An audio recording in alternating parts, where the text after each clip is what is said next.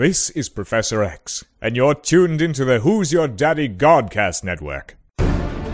Get ready to experience a downpour of the manifestation of God's blessing in your life because 2019 is the year of the latter rain. This is the award winning podcast from the History with God Ministries Godcast Network featuring Frank and Christina Sasso. Visit us online at ahistorywithgod.org for articles, links, prophetic words, prayer requests, and other awesome resources. Now, without any further ado, let's welcome the host of this broadcast, Christina Sasso. Hello, Podcastia. It's me again. It's Christina. I am back to do kind of a follow through and follow up on a podcast I did about the latter rain. So this is kind of like a part two continuation of that one. And this actually came out of a revelation I had because I was looking for an answer specifically in scripture for someone who I met, lovely person, but was a little bit confused because she didn't understand how number one we were not sinners anymore because we you know me and frank say this she was saved she's christian loves the lord definitely has a heart for people and, and come across these people all the time but did not really understanding the fullness of what salvation is. So she believes she's saved, but she kept saying, Well, I'm a sinner saved by grace. And we kept saying, Well, you're not a sinner anymore because you've been saved by grace. But that's another podcast from for another time. But she also said, But then, well, what about the scripture that says, Work out your salvation with fear and trembling? And I love the scripture, and I love when people say it to me. So I had an answer for her. We were at a party, it was a gathering, so I didn't have my Bible with me and so on, but I gave her a, a kind of shorter answer and hope to see her again. I was grateful for that conversation because it brought me to think about doing a podcast to really give a fuller answer. What does that scripture mean? Work out your salvation with fear and trembling. And um, for this particular person, she felt like she had to work out her salvation. Okay, with fear and trembling. And I'm going to put this to you, listeners. What do you have to do to gain your salvation? I mean, after you have accepted Jesus and his finished work, what are you going to do to work out your salvation? I mean, it doesn't even, it sounds ridiculous when you say that. So you're going to do more than Jesus did. So, okay, so Jesus did everything. He got on the cross, he went into hell, he got the keys and the crown, he sacrificed his righteousness for my sin, and on and on and on, and everything that he did and paid for and bled for and suffered for. But you know what? Let me work it out. Doesn't that kind of sound ridiculous? I mean, I'm going to work out my own salvation. You're reading this incorrectly and you're understanding it incorrectly if that's what you're thinking, because now you're making Jesus' work of ill effect. You're actually voiding the work that he did. And I know that people don't want to do that, but that in essence is what you're saying. So what Jesus did wasn't enough. I've got to work it out. I couldn't work it out before Jesus, and I can't work it out after Jesus if I'm going to try and do it myself. Me and myself can't do it. And you and yourself can't do it. That's why Jesus had to come and do it. And he finished it once and for all. Okay, so that being said, let's delve into this. Just reading in Romans, which is, I love Romans. It's such a, a great book after Acts. It's just great. So in Romans 4, what shall we say then that Abraham, our father, as pertaining to the flesh, hath found? For if Abraham were justified by works, he hath whereof to glory, but not before God. So was Abraham justified by his own works, or was he justified through God and gives the glory to God? For what saith the scripture? Abraham believed God, and it was counted unto him for righteousness. Why was it counted unto Abraham for righteousness? Because he believed God, he trusted God. Now to him that work is the reward, but not reckoned of grace, but of debt. So if you're working, then you get the reward. That's not grace, that's debt. So if you work a job, then you get paid because then you're owed a debt because you did something in order to get such and such amount of money. So if it's up to you, then you get paid. That's not grace, that's debt. But to him that worketh not, but believe on him that justified the ungodly, his faith is counted for righteousness.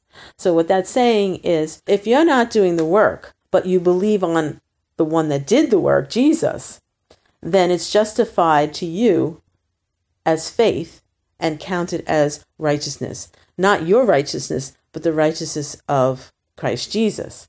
So that righteousness is counted to you. Even as David, who also described the blessedness of the man unto whom God imputeth righteousness without works. So I'm trying to get this across that it's not anything you're going to do that's going to make you righteous or holy or saved. The work is, was done, and it was done by someone greater than we. It was done by Jesus himself on the cross. And the scripture goes on, saying, Blessed are they whose iniquities are forgiven and whose sins are covered. Blessed is the man to whom the Lord will not impute sin. Why? Because he, the Lord, Jesus, paid the price because he, the Lord Jesus, did the work. So Abraham believed God and it was accounted to him as righteousness. So, what is our work then? Well, why does it say that?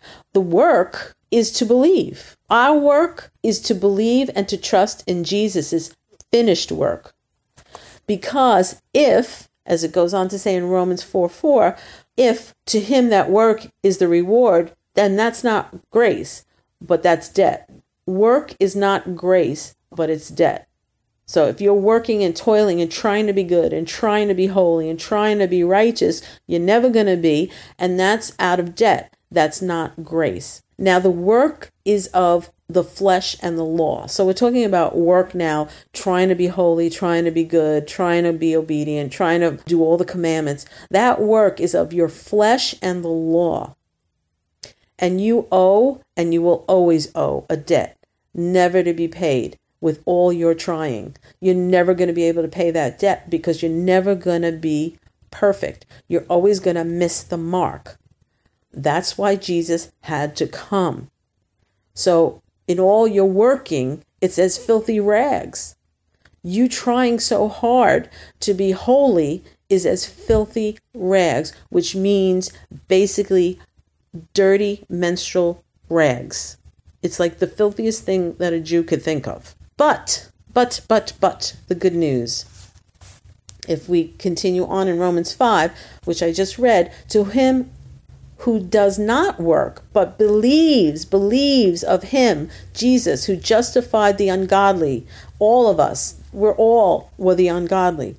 His faith is accounted for righteousness. So, how do we become righteous then if we can't work for it? well, then our work is to believe on the work of Jesus, and that is accounted to us, and we are made righteous. We are made righteous by Jesus' work on the cross, by his finished work. He paid the debt that we could never pay. We cannot pay the debt. We cannot fulfill the law. Jesus paid the debt. Jesus fulfilled the law that we could never fulfill. And through that finished work, we are declared justified and righteous and holy and pure and cleansed and sinless by believing on him, Jesus, who did all the work. And as I said in, in, Romans 4 6 and 7, David said, David, looking forward, looking into the future when Jesus would come, David, King David said, Blessed is the man whom God imputes righteousness he God imputes. God gives us his righteousness. He puts it upon us without our works. Blessed are those whose lawless deeds are forgiven and whose sins are covered. I am not a sinner. I was a sinner and I am now saved by grace. and now I am the righteousness of God. So when you read the Old Testament and the laws, you can change the Old Testament water into the New Testament wine. There's a transformation that happens because of what Jesus did on the cross. His finished work, completed, done, finished. Nothing needs to be added. We don't need to help it along. But then you say, well, then why does it say work out your salvation with fear and trembling? The work is to believe. The work is sometimes hard for us, and that's to trust, meaning to rest. The work is actually to rest. It seems like contradictory, but it's not. Because when we rest, when we rest in Jesus' finished work, then that's when we can see fruition. That's when we see the manifestation. That's when we see our righteousness rise up. When we know it's not anything that we've done, it's not our righteousness and from my works, it's my righteousness through believing that I am the righteousness of Christ Jesus. so James 1 2 says, Count it all joy when you fall into divers, many or diverse or different temptations. Temptations here, trials or, or testing. Here's some of the work the trying or the testing or the using of your faith worketh patience or produces patience. So there's the work. Using your faith. When your faith is being tested, when your stand is being tested, count it all joy there's the work. Count it all joy and use your faith to trust, to rest. Let patience have her perfect work or her perfect product so that you may be perfect and entire, whole and complete, wanting nothing, not doubting, resting, trusting. When we face the challenges and the battles and the trials that we all do, we are to rejoice. We are to count it all joy. How? Why? Why are we going to count it all joy? How? Because those challenges, those battles, those trials, not sent by God to teach you anything, but sent by your enemy because we live in a fallen world, those trials, those battles, those challenges, they will strengthen your faith. There's the work. You're getting stronger, producing patience for the outcome. And what's the outcome? The outcome is always victory because Jesus paid the price and he already won.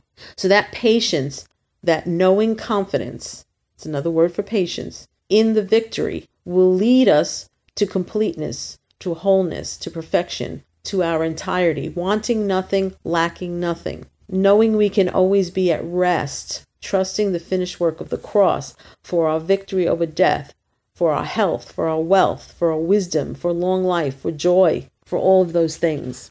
Now, I also want to tie this into what we were talking about with the latter rain. When we talk about working out our salvation with fear and trembling, so the work is the trusting, the confidence, the building of the faith in what Jesus has already done.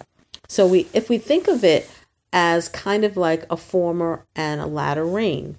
So the former rain, when you first get saved, you're dry, you're dusty, you're a little hardened. So you have this soft rain and this rain that gets your heart soft and prepared. It's almost like this honeymoon that you're having where you fall in love with the Lord and how wonderful He is and all that He's done. And it's just wonderful so that the seeds can now be planted in that softened heart. The seeds prosperity, the seeds for health, the seeds for mission work, the seeds for your purpose, the seeds for loving your enemies, for all these things that now your heart is being prepared for so that you can now get the latter rain, which is a heavier rain, which is going to prepare all those seeds for manifestation manifestation of your health, manifestation of prosperity and wisdom and love and every good thing and the works of the Holy Spirit. So I'm trying to tie this all together as with the former and the latter rain. So, for example, if you can look at it this way, the four gospels are the works and the words of Jesus, the truth to believed and accepted. That's what we look at first. When we first get saved, we start looking at the Gospels and what Jesus said and how much he loved people and how he laid hands on the sick and how he raised the dead and how he had compassion for the leper and how he did all these wonderful things in his life. And then, of course, how he sacrificed himself.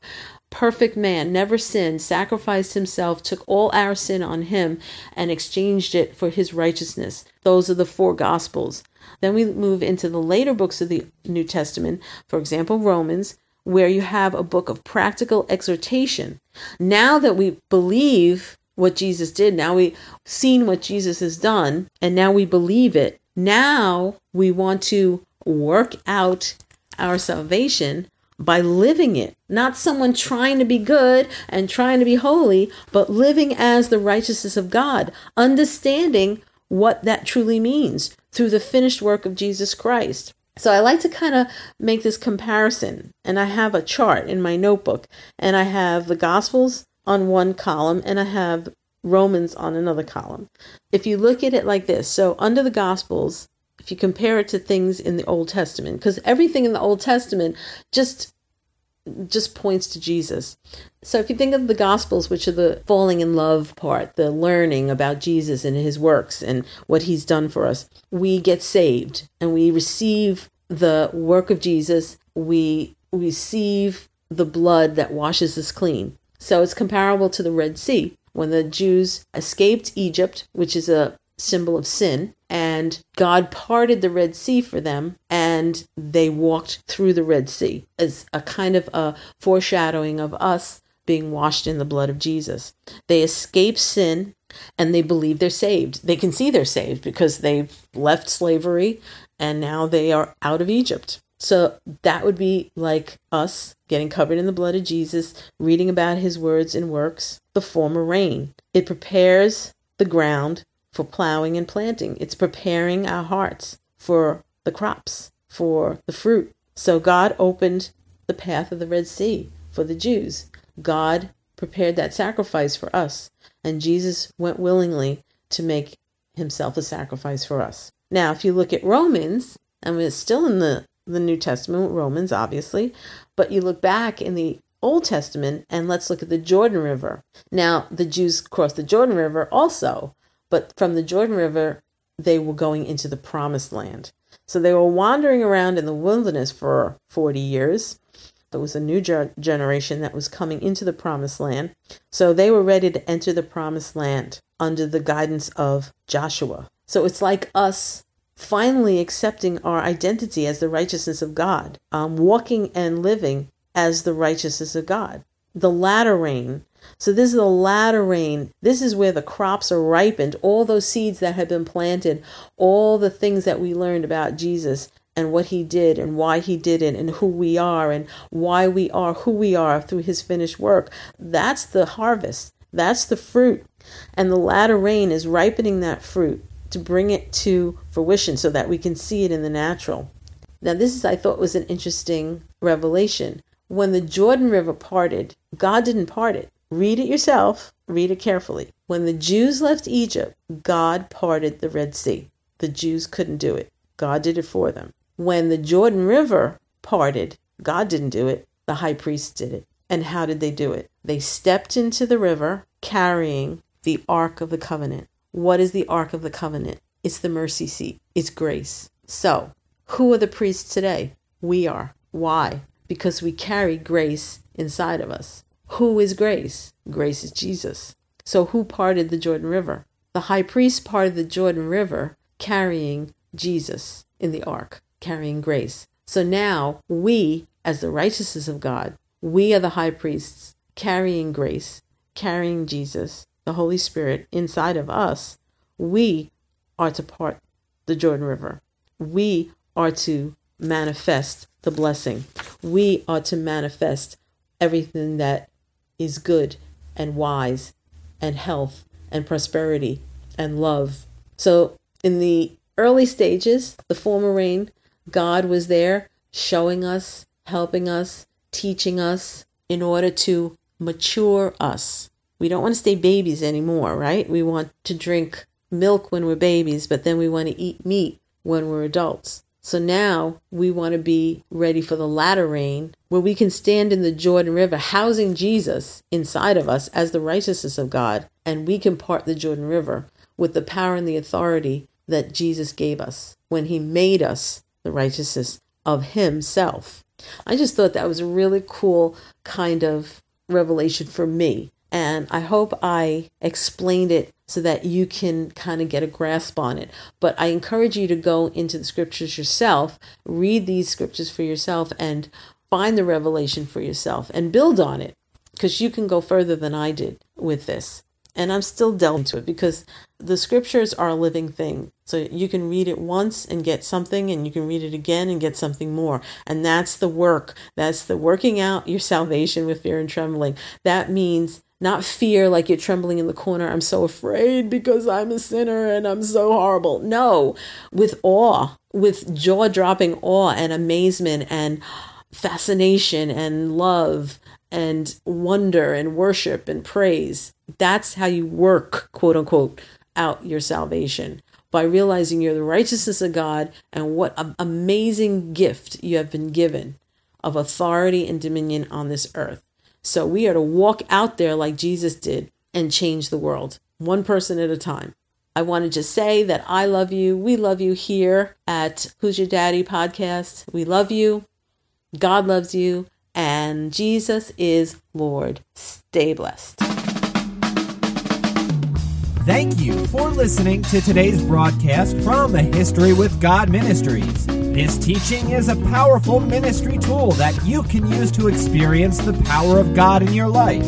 Thank you again for listening and for helping us reach the world with the love of Jesus. A History with God Ministries. Seeing, hearing, remembering. Until next time, remember, we love you, God loves you, and Jesus is Lord. Stay blessed.